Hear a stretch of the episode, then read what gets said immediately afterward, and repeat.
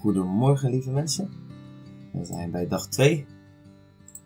En van de 50 keer 5 challenge. En ehm, we gaan het vandaag hebben over het leven met een geleende adem. En de focus van deze serie is op de Heilige Geest. En de Heilige Geest wordt in de Bijbel veel uh, uitgebeeld als wind of adem. En eigenlijk, ja, we zijn gisteren begonnen bij Genesis 1 en vandaag zijn we bij Genesis 2, aan, of bij Genesis 2 aanbeland.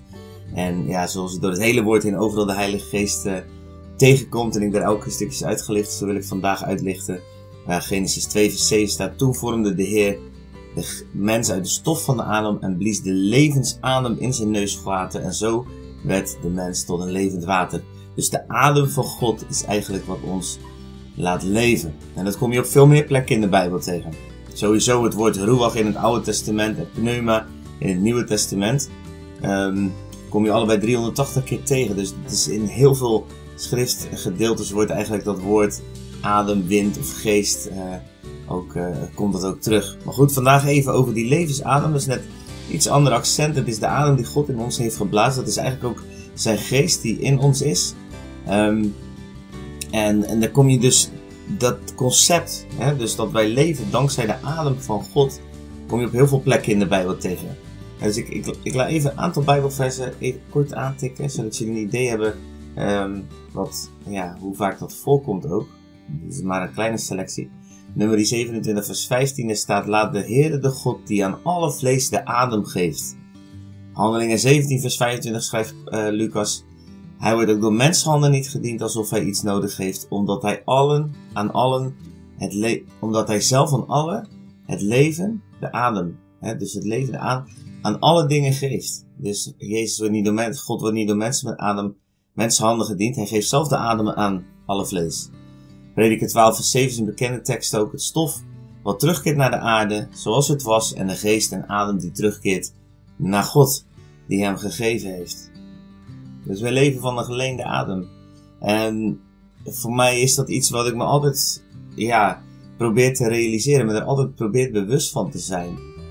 Ik weet niet hoe het met jou is als je iets leent. Ik leen niet heel graag dingen, moet ik heel eerlijk zeggen, omdat ik er dan ook altijd bang voor ben dat ik het kapot maak bijvoorbeeld. Of dat het precies juist als je iets leent iets misgaat. Dus als je iets leent ben je er in mijn beleving in ieder geval altijd heel erg zuinig op. Extra zuinig ook op. Want je wil niet dat het kapot gaat. En uh, het is namelijk niet van jou. En zo is het eigenlijk ook, vanmorgen werd je daar zo eigenlijk een soort in triggeren. Zo is het ook met die adem die wij van God geleend hebben, die ons het leven geeft, die ons in beweging houdt. Maar die ook maakt dat wij kunnen spreken. Je kan niet spreken zonder dat je je adem gebruikt. En, wat doe je met die geleende adem? Wat komt er uit je mond bijvoorbeeld? Of um, zijn het woorden van leven? Of zijn het woorden van dood? Zijn het woorden van zegen? Of zijn het woorden van vloek? En de keuze ligt in onze mond. Hè? Jacobus schrijft er ook zo mooi. En, ervan. En, en het is die geleende adem, dus dat bewustzijn van dat we iets van God gekregen hebben, namelijk zijn Heilige Geest, of zijn geest in ons, hè? de adem, de levensadem, de geest van God, die maakt dat wij leven, die adem, mag ons ook bewust maken van het feit dat we die adem geleend hebben. En nogmaals, dat wij je leent, daar mag je heel bewust mee omgaan. En ik denk dat God ons vanmorgen even opnieuw in dat bewustzijn wil zetten. Zodat we vandaag en de andere dagen die voor ons liggen altijd weer opnieuw beseffen van, oh ja, maar wacht even, ik gebruik mijn adem. En wat spreek ik bijvoorbeeld uit mijn mond met die adem die ik eigenlijk alleen maar in bruikleen heb gekregen van God? Gebruik ik die ook zoals God die zou gebruiken? En waar God zijn adem gebruikt, daar ontstaat altijd leven in, in de Bijbel, uh, als, als in Ezekiel 37, eh, kan je dat prachtige verhaal lezen van die door het doodsplenen.